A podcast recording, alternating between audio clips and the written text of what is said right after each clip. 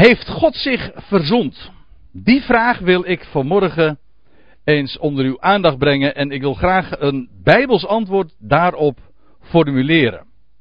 Nou kan het zijn dat u zegt van verzoening, dat is het onderwerp van vanmorgen en ik weet goddank hoe dat zit.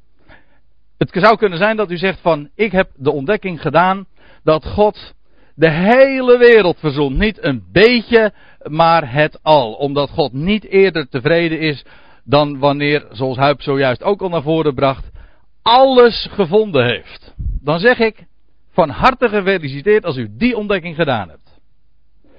Maar dat is niet het onderwerp van vanmorgen. Het gaat weliswaar over verzoening, maar het gaat niet zozeer over de rijkwijde van de verzoening, wie verzoend zullen worden en wat er allemaal verzoend zullen worden.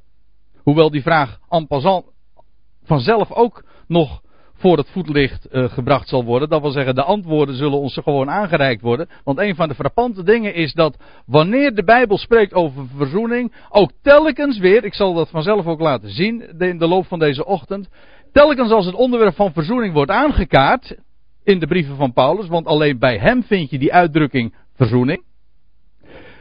Telkens als dat gebeurt, dan spreekt hij ook over de rijkwijde en over de alomvattendheid van de verzoening. Maar wat is nou eigenlijk verzoening? En is het waar dat God zich verzond heeft? Kijk, hoe is het ons geleerd? En dan ga ik er even gemakshalve van uit dat u een, een kerkelijke achtergrond heeft. En dan maakt het eigenlijk geen verschil of dat een Pinksterachtergrond is, of gereformeerde gemeente, of Nederlands hervormd, of Luthers, of Rooms-Katholiek, of Grieks-Orthodox, of Russisch-Orthodox. Ik kan nog even doorgaan hoor, maar dan ben ik bang dat ik kwart over elf nog niet klaar ben. Maar dat maakt namelijk geen verschil. Hoe is het ons geleerd? Want voordat ik een Bijbels antwoord wil gaan formuleren en wil doorgeven, wil ik over, even eh, voor het voetlicht plaatsen wat men erover gezegd heeft en hoe wij geïndoctrineerd zijn, want zo blijkt het echt het geval te zijn, hoe wij geïndoctrineerd zijn, hoe wij besmet zijn met een bepaald virus, een bepaald denken over de verzoening en over de betekenis van het kruis. Kijk, laat ik het even kort en schematisch zo voorstellen. De voorstelling is, zo hebben we het onderwezen gekregen op de categorisatie of door de dominee of door de voorganger of door de priester. Is dat zo altijd verteld? En dat is in een nutshell, in een notendop de, de kern van het evangelie en de kern van de betekenis van het kruis. Men zegt van kijk, je hebt de rechtvaardige God. Blank, wit, heilig. En daar is de schuldige mens, de mensheid die een schuld op zich geladen heeft sinds Adam zwart. God, zo is het idee dan, die kan niet zomaar vergeven. Want, waarom niet? Hij is rechtvaardig. Hij kan geen zonde door de vingers zien. Hij kan niet zomaar vergeven. God kan niet zomaar vergeven, want hij is rechtvaardig. Dat is een, een vooronderstelling, een aanname die altijd gedaan wordt. En als je er even over nadenkt, en ik herinner me, en ik ben ook kerkelijk acht, uh, opgegroeid en ik ben met dit gedachtegoed ook groot geworden. Maar ik herinner me al dat ik als betrekkelijk jong kind al de vraag stelde, en ik heb het ook van anderen gehoord, van hoezo? Waarom, waarom kan God niet zo vergeven? Wat is er onrechtvaardig eigenlijk aan? Kom er straks nog even op terug. Maar dat niet alleen men zegt, God kan niet zomaar vergeven, want hij is een rechtvaardig God. Bovendien, de schuld, en dat heeft er direct dus mee te maken, de schuld die moet betaald worden. Nou, aangezien dat de voorwaarden zijn, hoe is dat opgelost? En u ziet, ik weet niet of het goed overkomt op het scherm, maar aan de rechterkant, of aan de, voor u, ja, voor u rechts, ja. Aan de rechterkant van het scherm ziet u een kruis. En die kruis, en dat kruis, dat overbrugt de kloof tussen die rechtvaardige God en de schuldige mens. Zo is het ons geleerd. Ik zeg nu dus nog niet hoe de Bijbel het naar voren brengt, maar zo is het ons onderwezen, zo wordt voorgesteld, dat is het idee, het kernidee van verzoening. En daarbij zegt men, dat kruis, dat is het embleem van dat de schuld betaald is, en daarmee ook dat God verzoend is. Nou kan hij de wereld liefdevol tegemoet treden. En ik zou vele citaten kunnen geven waarin dat zo ook naar voren gebracht wordt van leidende types en, uh, in, de, in de christenheid. En al van oudsher door kerkvaders is naar voren gebracht. Maar om even twee voorbeelden te, te geven. Het was Johannes Calvijn eeuwen geleden, een van de reformatoren, eh, een van de reformatoren, die dat zo onder woorden bracht. En hij doet dat wel heel erg schril en in zwarte kleuren tekent hij het, maar daarmee wel des te duidelijker. Calvijn die zei, God is de mens een vijand geweest. En God de Vader is door Christus offerande voldaan en verzoend. En zijn gramschap, zijn toorn, zijn kwaadheid is nu gestild. Dat is de betekenis van het kruis, volgens Johannes Calvijn. En hij heeft op een systematische manier in zijn, eh, zijn grote werk, de institutie, dat ook uitgelegd en naar voren gebracht. Maar het is het idee dat al sinds eeuwen, eigenlijk vanaf de aanvang van de christenheid zo ongeveer, na de dood van de apostelen, is gaan leven en is onderwezen. Ik zal een moderner voorbeeld geven. Josh McDowell, een bekende Amerikaanse evangelist, die in het boek geschreven, een boek geschreven heeft, dat ik zelf ook in mijn bezit heb. En dat voor de rest trouwens een schitterend boek is, daar niet van. Maar die bracht het zo naar voren. In het boek Meer dan een timmerman. Die zei, toen hij, en dan heeft hij het over Jezus Christus, toen hij naar het kruis ging, stortte een heilige, rechtvaardige God zijn toren uit over zijn zoon. En toen Jezus zei, het is volbracht, was Gods rechtvaardige aard tevreden gesteld. Je zou kunnen zeggen dat God op dat moment verlof kreeg om de mensheid met liefde te behandelen. Dus hier wordt in een, in een paar pennenstreken uitgelegd wat de betekenis is van het kruis. Waarom was het kruis noodzakelijk? Nou, het kruis was noodzakelijk om God te verzoenen. God kan niet zomaar vergeven, hij is rechtvaardig en de schuld moest betaald worden. Zo wordt het naar voren gebracht, zo wordt het uitgelegd, zo is het u en mij onderwezen. Maar nu, de vraag is, wat zegt de schrift? En het lijkt overbodig om zulke eh, ABC-ideeën aan een kritisch onderzoek te onderwerpen.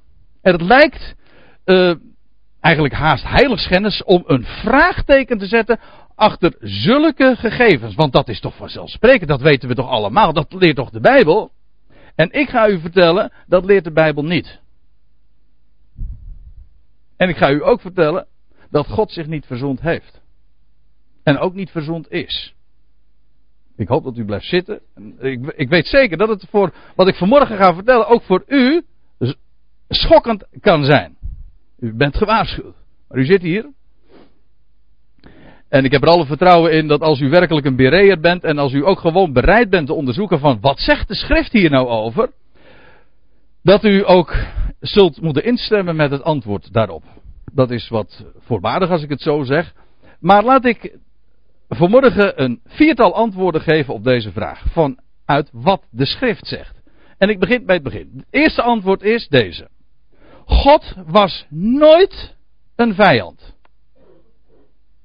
En nergens in de Bijbel lezen we daarom dat God zich verzoende met de wereld. Als je zegt dat God zich verzonde met de wereld, dan zeg je dat hij eerst dat hij daarvoor een vijand was. Maar aangezien de Bijbel juist niet leert dat God ooit een vijand was, verzonde hij zich dus ook niet met de wereld. En ik kan het u ook laten zien. Nou ja, ik kan u natuurlijk niet laten zien dat nergens in de Bijbel staat dat God zich verzonde, want dat staat er juist niet. Daar kan ik geen schriftplaatsen voor aanvoeren. Wat ik u wel kan doen, is dat overal waar de Bijbel spreekt over verzoening, dat het niet God was die zich verzonde, maar dat God de wereld met zich verzonde. Ik ga het u aantonen. Het hoofdstuk wat daar het meest uitgebreid over spreekt is 2 Korinthe 5. En ik begin te lezen vanaf vers 14. Daar staat. Want de liefde van Christus dringt ons. Daar wij, schrijft Paulus, tot het inzicht gekomen zijn dat één voor allen gestorven is. Eén stierver voor allen. En hebben we toch weer over de rijkwijde van de verzoening. Niet voor een deel, maar het geheel. Hij had heel de mensheid op het oog.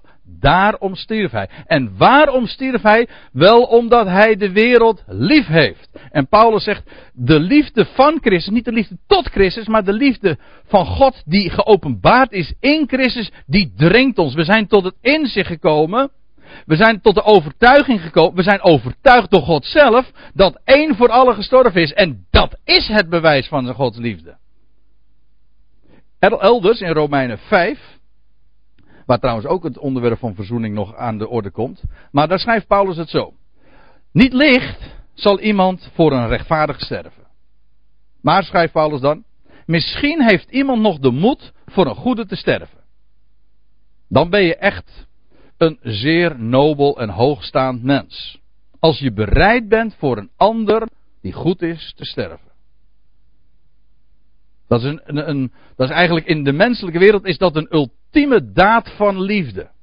Als je je leven wil geven voor een ander. Nou, dat zegt Paulus ook. Hij zegt, misschien heeft iemand nog de moed voor een goede te sterven. Die zijn er. Maar staat er dan in vers 8, God echter bewijst zijn liefde, jegens ons, doordat Christus, toen wij nog zondaren waren, voor ons gestorven is. God liet zijn zoon niet sterven voor goede mensen. God liet zijn zoon sterven voor zondaren. Elders en in hetzelfde hoofdstuk noemt, noemt hij ze goddelozen en vijanden. En dat is liefde in het kwadraat. Dat is liefde die niet verder kan gaan. God die zijn zoon gaf niet voor goede mensen, hij gaf zijn zoon voor vijanden en wel voor de hele wereld. Eén stierf voor allen. Die liefde van God, die helemaal niet ge, gevoed wordt door wat de mens is, integendeel, maar die gewoon zijn bron vindt in God zelf. Het is zijn schepping. En hoe die schepping ook is, maar hij houdt ervan, want het is werk van zijn handen. Ik lees even verder in 2 Korinthe 5, en dan sla ik een, een vers of wat over. En dan staat er in vers 18, en dit alles is uit God die door Christus ons met zich verzoent en ons de bediening van de verzoening geeft.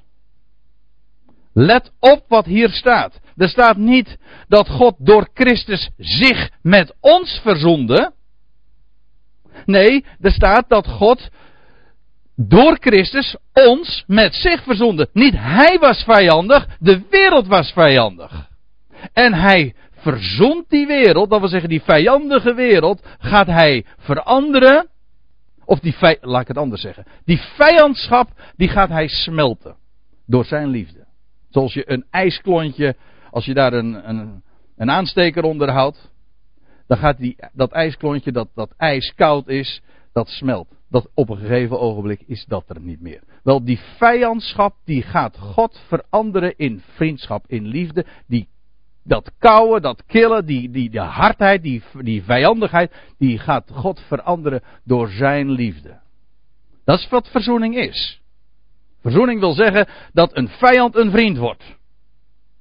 En God was geen vijand, maar de wereld was vijandig. En God gaat die wereld, die vijandige wereld, met zich verzoenen.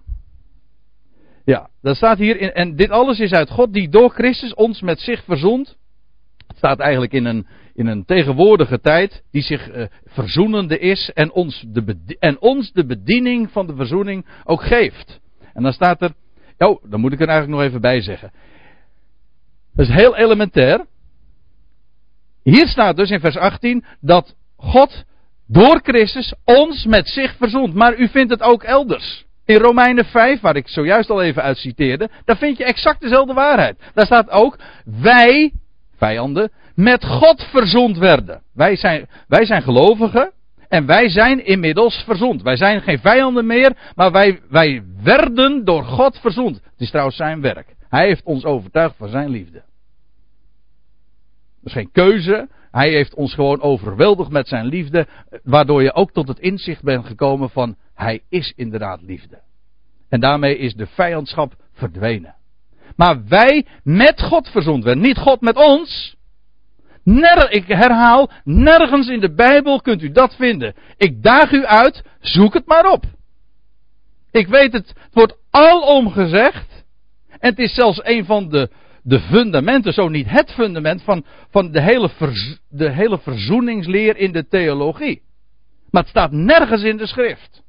En, en, en het verandert eigenlijk daardoor in een, afschuwelijke karikatuur. Ik, wil dat straks ook nog laten zien. En nog nader toelicht. In Colossense 1, vers 20, daar vind je dezelfde waarheid. Ik kom er later nog op terug, maar daar staat, daar wordt gesproken over het al, alle dingen, weder met zich te verzoenen. Niet zich met het, het al te verzoenen, maar alle dingen met zich te verzoenen. Goed, ik ga nog even verder in 2 Korinthe 5. Daar staat in vers 5, vers 18 dus. Die ons de bediening van de verzoening geeft. En schrijft er dan in vers 19, waar, welke immers hierin bestaat. Dat God in Christus, en ik herhaal weer, of Paulus herhaalt het weer, dat God in Christus de wereld met zichzelf verzoenende was. Door hun de overtredingen niet toe te rekenen. Weet u wat er altijd over het kruis gezegd werd? Of over het kruis gezegd wordt? Daar rekende God de overtredingen toe van de wereld aan zijn zoon. Maar weet je wat Paulus zegt? God over. Zelfs toen ze zijn zoon aan het kruis nagelden, rekende God de overtredingen en niet toe. Kijk, dat is verzoening. Dat is een bewijs van liefde. Dat is vergeving. Dat was ook de bede van de Heer Jezus aan het kruis. In Lucas 23 kunt u dat lezen toen hij aan het, aan het kruis genageld werd. Toen zei hij, Vader, vergeef het hun. Want zij weten niet wat ze doen. Hij rekende de overtredingen niet toe. Ook niet aan zijn zoon. God rekende het niet, helemaal niet toe. Ja, maar staat er dan niet in Jesaja 53 dat God dat wel deed? Staat er in Jesaja 53 niet dat God de straf, op zijn, de straf van hem op zijn zoon neerlegde? En dat doet men op deze schriftplaats in vers 5. Eh, Jesaja 53 vers 5. Maar om onze overtredingen, u kent het vers wellicht, of dat, dat bijbelhoofdstuk, prachtig hoofdstuk, maar er staat, maar om onze overtredingen werd hij doorboord. En om onze ongerechtigheid, of om onze ongerechtigheden, uh, werd hij verbrijzeld. De straf die ons de vrede aanbrengt, die was op hem. En door zijn striemen is ons genezing geworden. Hier staat toch, wordt toch gesproken over de straf van God? De straf van God die ons juist de vrede aanbrengt? En dan zeg ik, dat staat er niet. Er wordt gesproken over de straf, maar er wordt niet gesproken over de straf van God.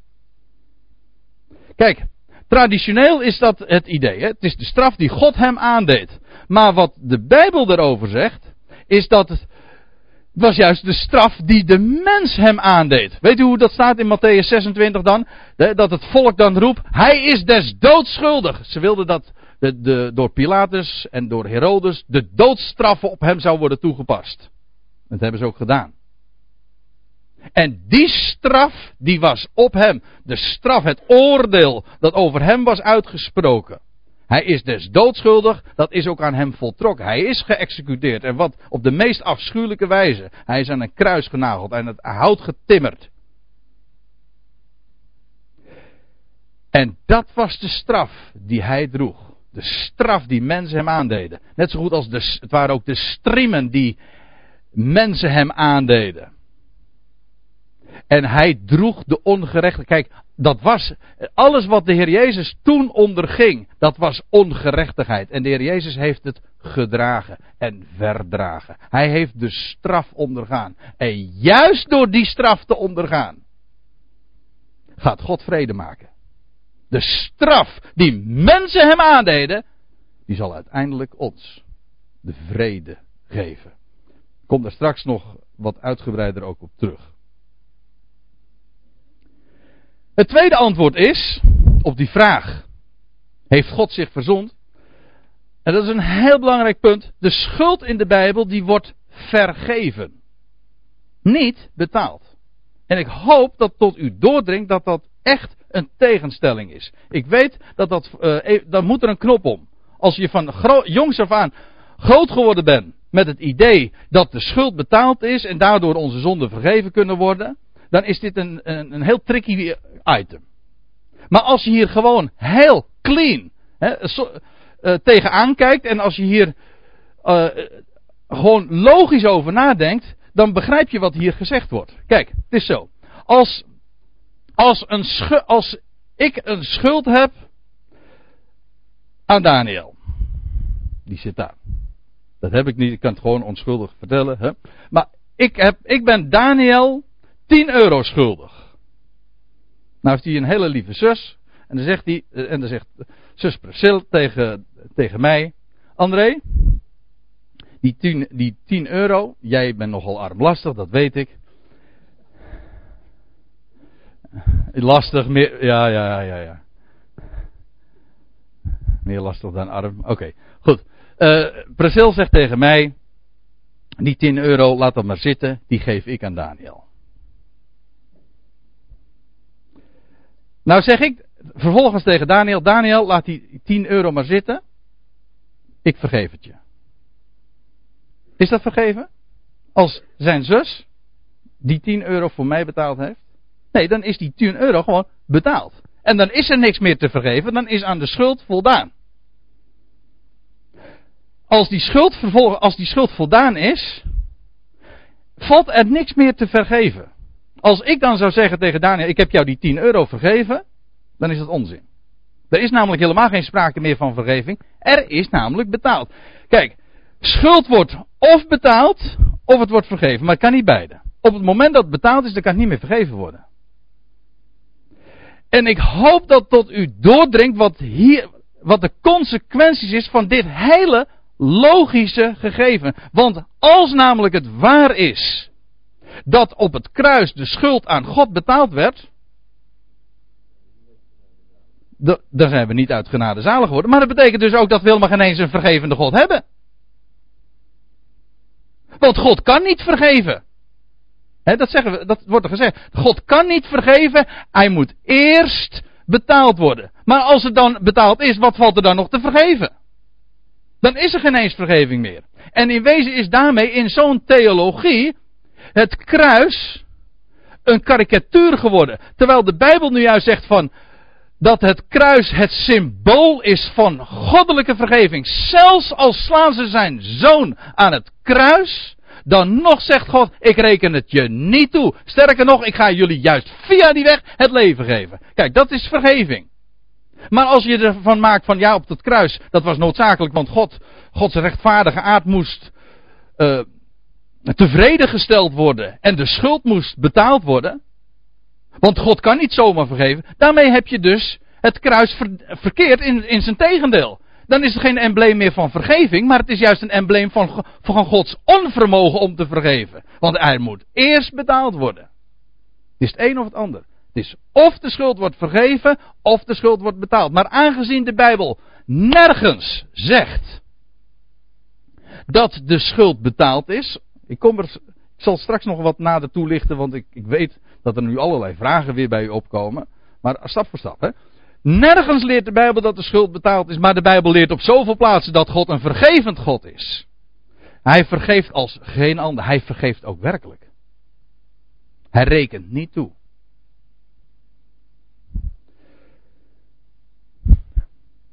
The Lord's Prayer. U kent het. Het Onze Vader. Zo wordt dat genoemd in de Engelstalige wereld. The Lord's Prayer. En u kent die frase daarin die hier ook even rood omrand staat. Laat ik hem eventjes in het Nederlands weergeven. We kennen allemaal die zin. In vers, Matthäus 6, vers 12. En vergeef ons onze schulden. gelijk ook wij vergeven onze schuldenaren. Nou, hoe vergeven wij nu onze schuldenaren? Door te zeggen eerst van, eerst moet het betaald worden en dan, nee, want dan is er, ik zei zojuist al, dan is er al helemaal geen sprake meer van vergeving. Wij vergeven onze schuldenaren. Hoe? Wel, dat als daar sprake is van schuld, en dat hoeft natuurlijk helemaal niet, of meestal is dat helemaal niet een financiële schuld, maar een morele schuld. Je hebt iemand iets aangedaan. Wel, dan kan het zijn dat je, als je een hart hebt en je hebt het vermogen om te zeggen van ik reken het je niet toe, ik vergeef het en ik vergeet het. Dat is vergeving. Hè? Nou, nou staat hier in dat, in dat uh, onze vader, vergeef, er wordt tegen aan God gevraagd. Hè? Vergeef ons onze schulden gelijk ook wij vergeven onze schuldenaren. Maar God kan niet vergeven. Want God is rechtvaardig. Eerst moet het betaald worden. Ziet u het contrast tussen vergeving en betaling? In wezen, als je dit door hebt, dan begrijp je het hele onderwerp. Ja, maar staat er dan niet in de Bijbel, in Hebreeën 9, dat God eerst bloed moet zien voordat hij kan vergeven? Dus, en de tekst die ik u nu ga noemen, samen met die ik al genoemd heb in Jezaja 53, wordt altijd als, als tegenwerping opgevoerd. Hè? De straf die ons de vrede aanbrengt, en dat denkt men erbij, het was de straf van God. Maar dat verzint men erbij. En in Hebreeën 9 zegt, maar, zegt men, daar staat toch in, in vers 22, en de Hebreeënbrief dat is eigenlijk nou, voor een groot gedeelte één grote toelichting op de offerdienst en de betekenis van de offers en van, van bloedstorting en van priesterschap, et cetera, wat we in het Oude Testament lezen. En dan staat er, daar schrijft de, de schrijver in vers 22, en nagenoeg alles wordt volgens de wet, de wet van Mozes, met bloed gereinigd. En staat er, zonder bloedstorting geschiet er geen vergeving. Zie je wel dat het niet waar is wat jij zojuist gezegd hebt? Zou mij tegengeworpen kunnen worden. De traditionele concept, en, en dit dient altijd als de bewijstekst bij uitstek. God, zie je wel, daar staat, God vergeeft op voorwaarde van bloedstorting. Dat is niet zo. Weet u wat de Bijbel, het is juist andersom. God vergeeft niet op voorwaarde van bloedstorting. God vergeeft en hij bewijst dat door bloedstorting. Het, de bloedstorting is het ultieme bewijs. Als een onschuldig offer, een volmaakt lam want een offer moest altijd een, een volmaakt dier zijn. Een gaaf dier. Dat niets mankeerde. Een jong dier nog. Eenjarig meestal.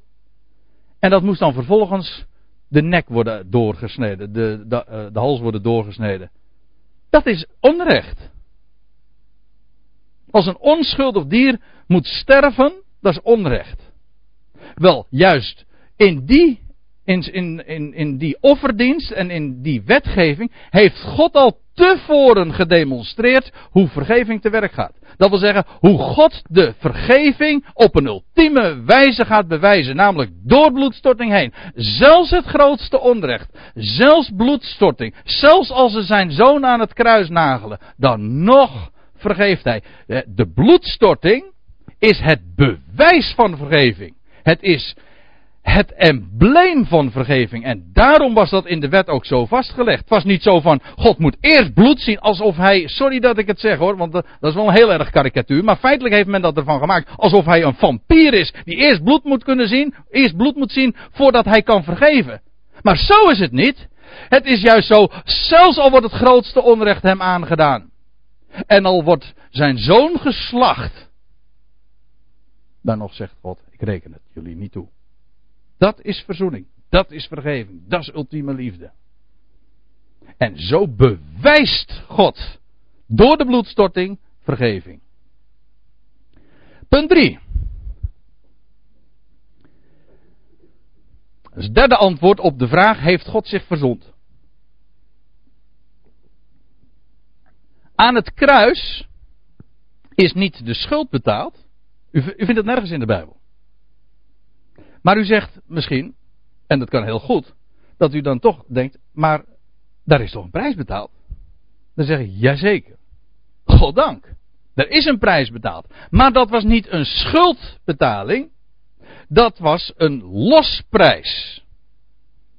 U vindt het op vele plaatsen in het Nieuwe Testament. Ik ga ze echt niet allemaal noemen. Dat uh, ontbreekt de tijd. En bovendien, ik wil een systematisch, kort en krachtig antwoord geven op die vraag: heeft God zich verzond? Nou, dan moet dit punt genoemd worden. Dus niet de schuld is betaald, maar de losprijs. Laat ik uh, misschien wel een van de belangrijkste kroongetuigen daarvan noemen. 1 Timotheus 2, vers 5. En het navolgende vers 6 en 7. Daar schrijft Paulus, prachtig gedeelte trouwens. Er is één God.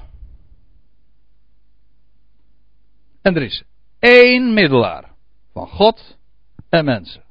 De mens, Christus Jezus. Staat ook al haaks op zoveel theologie, maar daar heb ik het nu niet over. De mens Christus Jezus, die zich gegeven heeft tot een losprijs voor allen. Ja, sorry, ik kan het ook niet helpen.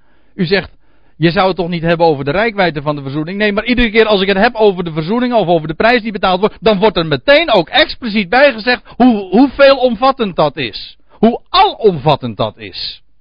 Dat het niets uitsluit. Hier staat het weer. Maar de, mens Christus Jezus die zich gegeven heeft tot een losprijs voor allen. En daarvan zegt Paulus, daarvan wordt getuigd de juiste tijd. En zegt Paulus, ik ben daartoe gesteld als een verkondiger, als een heraut en als een apostel.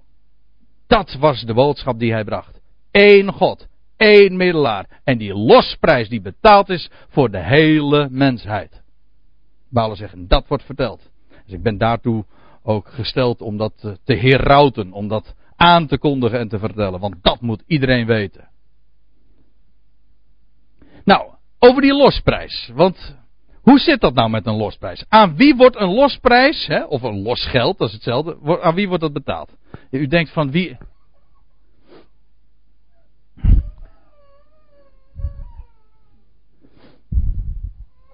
Er is niks om te huilen, joh. Aan wie wordt een losprijs betaald? En als u goed naar het plaatje kijkt, dan ziet u een, eh, een afbeelding. De ouderen onder u weten dat nog wel. Van Heineken. Dit is geen uh, reclame natuurlijk, uh, die ik maak, maar die Heineken die met zijn collega, met zijn chauffeur geloof ik dat het was, meneer Doderder. Was het niet een broer nog van uh, Joop? Hè? van meneer Swiebertje. Maar goed, daar gaat het allemaal niet om natuurlijk. Dat, Heineken die, die ontvoerd was voor een aantal weken geloof ik dat het was.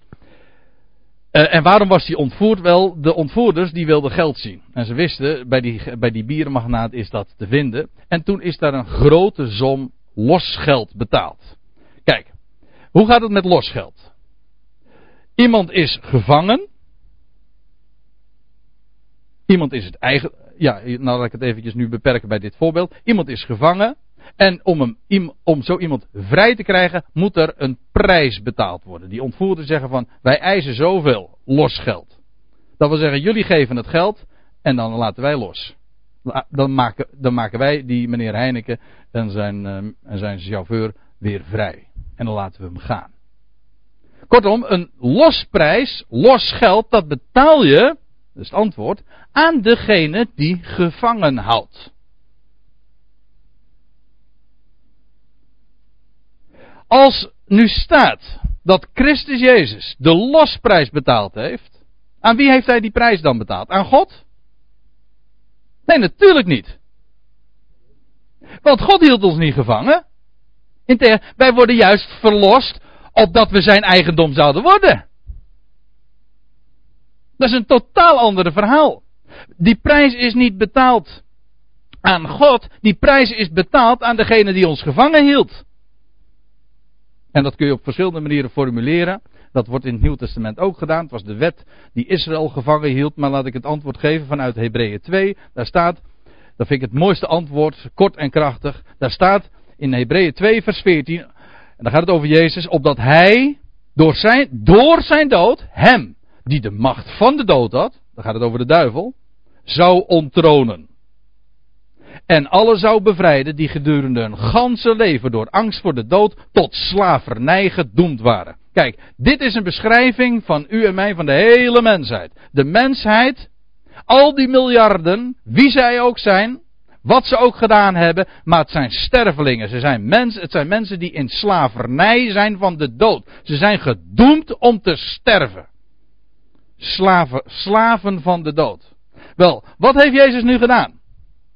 Hij heeft de prijs betaald. Waarom? Wel om ons te verlossen van de dood. En zo staat het hier ook hè, in vers 14. Opdat hij door zijn dood, hem die de macht van de dood had, de duivel zou ontronen. Weet u hoe het ging? Heel simpel. Waarom moest Jezus sterven? Om op te kunnen staan uit de dood en daarmee de dood te overwinnen. Zonder te sterven kon hij niet opstaan. En daarmee kon de dood ook niet worden overwonnen. Hij stierf juist opdat de dood zou kunnen worden overwonnen. En zo is zijn sterven de prijs die hij betaalde om te bevrijden. En daarmee de mensheid het leven te geven, die nu gedoemd is eh, tot slavernij aan de dood. En hij betaalde die prijs. Hij stierf, ja. Hij betaalde de hoogste prijs, want hij stierf niet zomaar. Hij stierf de dood, ja, de dood van het kruis. De meest smadelijke, vijandige dood, pijnlijke dood die zich maar laat denken, die stierf hij. Dat was de prijs die hij betaalde. Waarom? Wel, om te kunnen opstaan uit de dood en daarmee de mensheid nieuw leven te geven. En daarmee dus de verlossing aan te brengen. Dat was de losprijs die betaald werd. Openbaring 5 vindt u iets, eh, iets soortgelijks. Over die losprijs. Dan gaat het over die 24 oudsten en dat, dan wordt ons een blik gegund in de hemel. Daar gaat het nu verder allemaal niet om. Maar dan lees je in vers 9. En zij zongen een, en zij, dat gaat het over die 24 oudsten. En ze zongen een nieuw gezang, zeggende: Gij zijt waardig. Een gezang dat gericht wordt aan het lam dat daar gezien wordt. Het lammetje dat staat als geslacht. En dan, staat, en dan zingen ze: Gij zijt waardig, want zij, gij zijt geslacht. En gij hebt hen voor God gekocht met uw bloed. Uit elke stam en taal en volk en natie. Let op hoe het er staat. Gij hebt hen voor God gekocht. Het is niet een prijs die aan God betaald is. Nee, de prijs is juist betaald opdat we van God vervolgens zouden zijn. We worden vrijgekocht om het eigendom van God te worden. De prijs is juist niet aan God betaald. De prijs is feitelijk door God betaald om vrij te kopen. En de prijs was, nou dat staat hier, gij hebt hem gekocht met uw bloed. Hij stierf. Hij stierf de dood, ja de dood van het kruis. Dat was de prijs die hij betaalde. En daarmee werden we, worden we losgekocht en worden we bevrijd van de dood en het eigendom van God. Moeilijker is het niet. Maar men heeft van de losprijs een schuldbetaling gemaakt. En daarmee het heel, de waarheid en van het losprijs en de waarheid van vergeving compleet verdraaid. Ik ga verder. Vierde antwoord. Het vierde en tevens laatste antwoord. Door het kruis werd niet God verzond. Ik hoop dat inmiddels kort uh, maar duidelijk te hebben gemaakt. Door het kruis werd niet God verzond, maar wordt de wereld verzond. En ik zal u dit vertellen. Als u een gelovige bent in Christus Jezus en u bent tot overtuiging gekomen dat God van u houdt en dat, dat Jezus Christus Heer en Redder is, nou wel, dan bent u geen vijand meer. Dan bent u al verzond. Maar zolang er nog één vijand in deze wereld rondloopt, zolang er in de ganse schepping nog maar één vijand is, is de wereld niet verzond. Maar dat is nu juist wat het kruis wel doet. Colossense 1. Dat is misschien wel het meest kolossale antwoord wat je op deze vraag kunt geven. Ja. In Colossense 1 vers 20. Er is niet aan te ontkomen. Daar staat, door hem gaat het over Jezus Christus. Vredemakend, helaas staat er in de MBG-vertaling en ook andere vertalingen, vrede gemaakt hebbend, alsof het verleden tijd is. En daar zit toch weer het idee in van God heeft uh, op het kruis genoegdoening gekregen en is tevreden gesteld. Maar dat is het niet. Het staat, nou zeg ik het even moeilijk, in de aorist. En de aorist is een werkwoordsvorm dat zonder horizon betekent. Het wil zeggen, het is ongelimiteerd. Het feit wordt gesteld zonder enig idee van tijd daaraan gekoppeld. Dat is aorist. Dat is, eh, wel in de aorist staat het hier. Door hem, door Jezus Christus, vredemakend, ongeacht wel wanneer. Vredemakend door het bloed van zijn kruis. Het al, tapanta. Dat wil zeggen, het al weder met zich te verzoenen. Weer weder met zich te verzoenen. Niet zich met de wereld te verzoenen, maar de wereld, de schepping, het al met zich te verzoenen. Door hem, het zij wat op de aarde, het zij wat in de hemel is. Alsjeblieft, de hele schepping. God is niet eerder tevreden. Dan nog even iets over dat woordje verzoenen, want hier wordt een speciaal woord gebruikt voor verzoenen. Het gewone woord voor verzoenen dat Paulus gebruikt, want u vindt de uitdrukking alleen maar in de brieven van Paulus, eigenaardig genoeg. Daar ga ik nu even niet op in, maar dat is gewoon een gegeven. Dat gewone woord voor verzoenen is, laat ik het zo zo, uh, ja. Het gewone woord voor verzoenen in de Bijbel, uh, wat Paulus gebruikt, dat is, uh, laat ik het even goed zeggen, is katalasso. Maar Paulus gebruikt in de brief aan de Efeziërs en in de brief van de Colossense een heel apart woord voor verzoenen. Dat je nergens in de Griekse literatuur en ook dus niet, in, ook niet in, de, in de Bijbel zult tegenkomen. Nergens. Het is een woord dat Paulus zelf, als ik het zo mag zeggen, bedacht heeft. Of, nou, ik weet dat daar uh, nog uh, iemand anders achter zit, daar gaat het nu even niet om. Maar als je het eventjes zo uh, mag formuleren. Nergens vind je de uitdrukking. Paulus heeft zelf een woord als het ware geïntroduceerd. Apokatalasso. En dat betekent letterlijk, dat woordje apo, dat wil zeggen voorzetsel, betekent vanaf.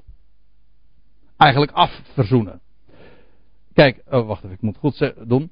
Kijk, verzoenen, dat is, als God de wereld met zich verzoent, dan is dat uh, de wereld met zich verzoenen, dat is verticaal.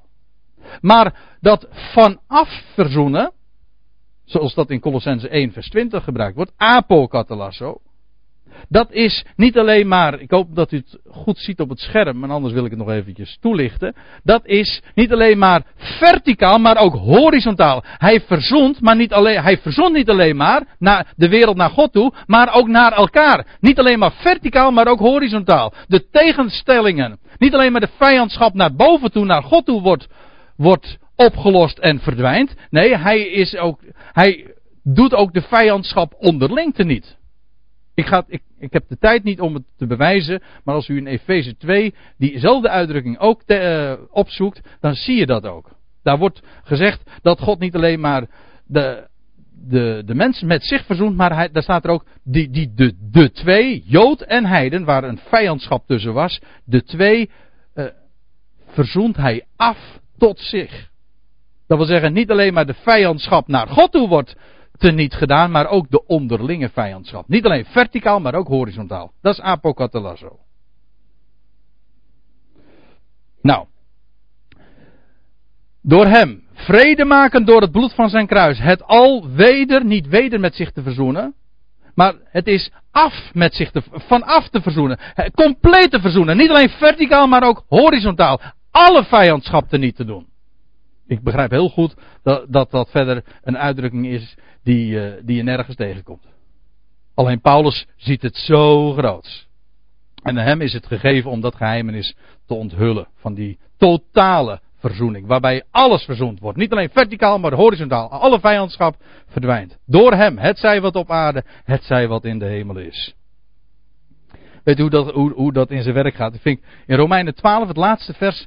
Of het ene laatste vers. Daar lees je hoe verzoening in zijn werk gaat. Dat is een hele mooie uitdrukking. In vers 20, daar staat.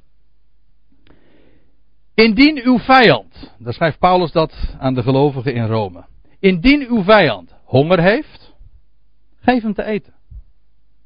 Indien hij dorst heeft, geef hem te drinken.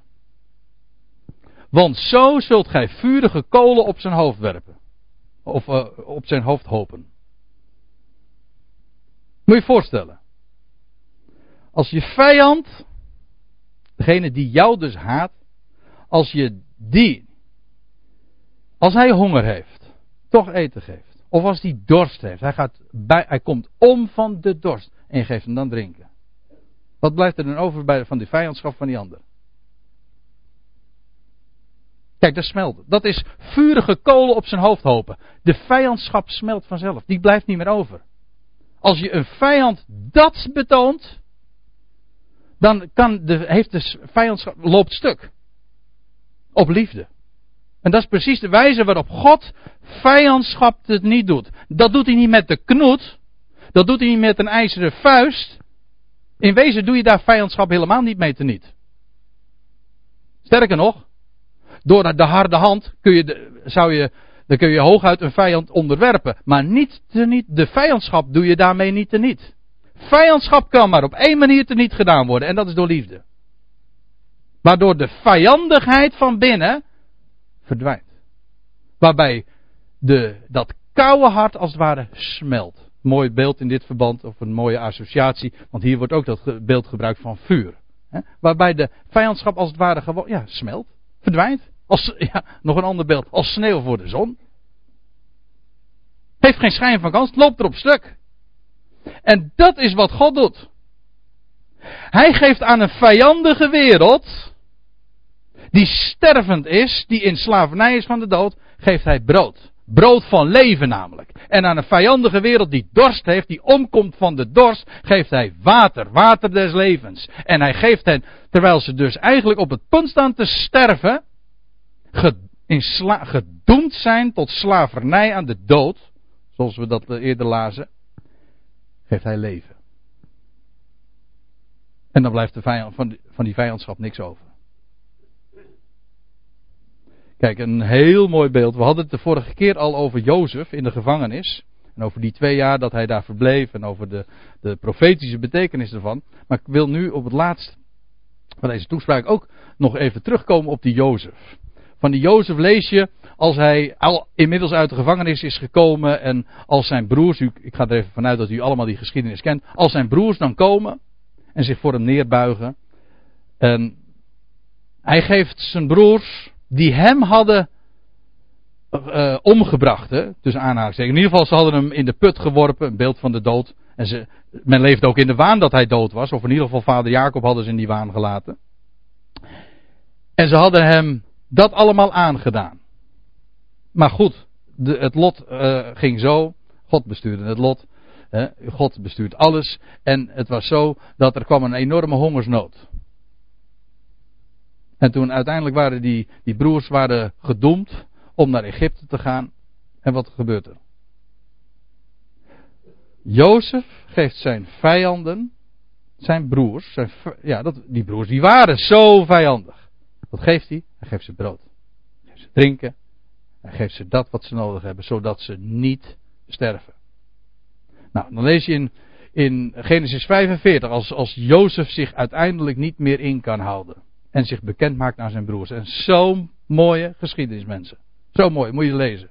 In, Jezaja, of in Genesis 45 er staat, daar zegt Jozef tegen zijn broers, en wees nou niet verdrietig. Hij had zich inmiddels al bekend gemaakt en dan zegt wees nou niet verdrietig. En ziet er niet zo ontsteld uit, ze waren zich doodgeschrokken, dat begrijpt u wel. Toen hij zich bekend had gemaakt van, ik ben Jozef, jullie broer, die jullie hebben verkocht naar Egypte. Hij zegt, wees nou niet verdrietig. Ziet er niet zo ontsteld uit omdat gij mij hierheen verkocht hebt. Moet je eens opletten wat het antwoord is. Want om u in het leven te behouden, heeft God mij voor u uitgezonden. En dan even later, om u een voortbestaan te verzekeren op aarde en om voor u een groot aantal geredden in het leven te behouden. Daarom heeft God mij voor u uitgezonden en hij gaat helemaal eraan voorbij dat ze hem vijandig hadden benaderd. Hij neemt er niks kwalijk. Hij zegt, want juist door, je, door, door je, sorry, doordat jullie mij verkocht hebben naar Egypte. En door, doordat jullie dit verschrikkelijke mij aandoen. Of hebben aangedaan. Juist zo gaat God jullie redden. Wat zou er overgebleven zijn van de vijandschap van die broers? Niets. Niets was verdwenen. Ze konden in eerste instantie hun oren niet geloven en ze dachten dat er nog wat achter stak. Hè? Waren nog wantrouwend, want dit was zo groot. Maar hun vijandschap was compleet verdwenen, was gesmolten. Als God Jozef heenzendt, door die schuld van de broers en de vijandschap van die broers, en hij zendt Jozef heen.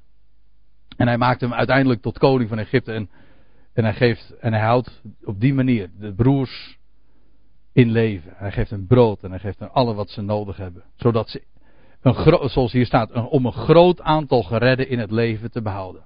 Is dat zo'n mooi plaatje van wat verzoening is. En van de ware Jozef. Die ook vermoord is. Die ook door zijn broers is verkocht. Ja. Voor een prijs van 30 zilverlingen. Hij is verkocht hij is, hij is gedood. Maar juist op die manier gaat God de wereld redden.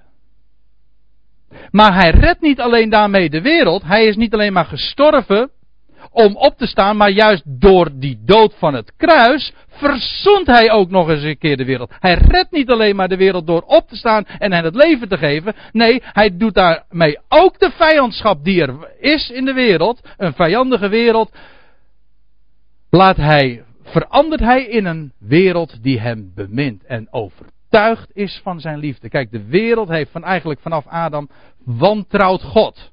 De, vraag het maar eens een keertje na aan uw buurman of aan uw collega als ze over God beginnen. Dan hebben ze het over dat ze. Altijd leeft daar die gedachte dat God niet te vertrouwen is. Waarom dan dat kwaad? Dat kan toch geen liefdevolle God zijn? Dat is toch het eerste wat je hoort als, eh, als er over God gesproken wordt? Iedereen weet wel dat God er moet zijn, maar men kan niet begrijpen dat een, een goede God dat kwade toelaat. Dus men, men wantrouwt God. Men kan niet geloven dat hij liefde is. Nou, eh, God heeft nu het bewijs gegeven van zijn liefde door het bloed van het kruis. En hij zal juist gaan bewijzen. Daardoor, en hij zal elk schepsel overtuigen van zijn liefde, doordat hij het leven gaat geven, juist door de gekruisigde. Het, het, kruis is het embleem van de vijandschap van een wereld. Ja, en God zegt, ik reken het niet toe. Ik ga eraan voorbij. Sterker nog, ik ga jullie juist daardoor het leven geven. Een groot aantal geredden zal ik daardoor in het leven behouden. Sterker nog, de hele schepping ga ik daardoor verzoenen. Ziet u? Niet God heeft zich verzoend. God verzoent de wereld met zich door dat bloed van het kruis. En ik stel voor dat we daar met elkaar een lied over gaan zingen, maar voordat ik dat doe, ik, dat is ook zo. Ik wil het nog even samenvatten. Uh, in, vier, in vier punten, kort. Sorry. Heeft God zich met de wereld verzoend? Heeft God, het eerste antwoord is, God heeft zich niet verzoend, want hij was nooit een vijand. Antwoord 2. De schuld wordt vergeven. Niet betaald. Antwoord 3. Aan het kruis is niet de schuld betaald, maar de losprijs. En antwoord 4. Door het kruis werd niet God verzond, maar wordt de wereld verzond. Ik hoop daarmee duidelijk gemaakt te hebben hoe bijbels gezien de vork aan de steel zit en dat het zo anders is. Dat God werkelijk liefde is. En werkelijk kan vergeven en niet eerst eist dat er betaald wordt. En dat soort karikaturen. Afschuwelijk. Ik stel voor dat we een lied gaan zingen. En een lied dat daar helemaal mee in lijn ligt. Geprezen zij de Heer, die eeuwig leeft. En die vol ontferming ieder troost en alle schuld vergeeft. Niet eerst betaling eist, maar vergeeft. En wat verder volgt.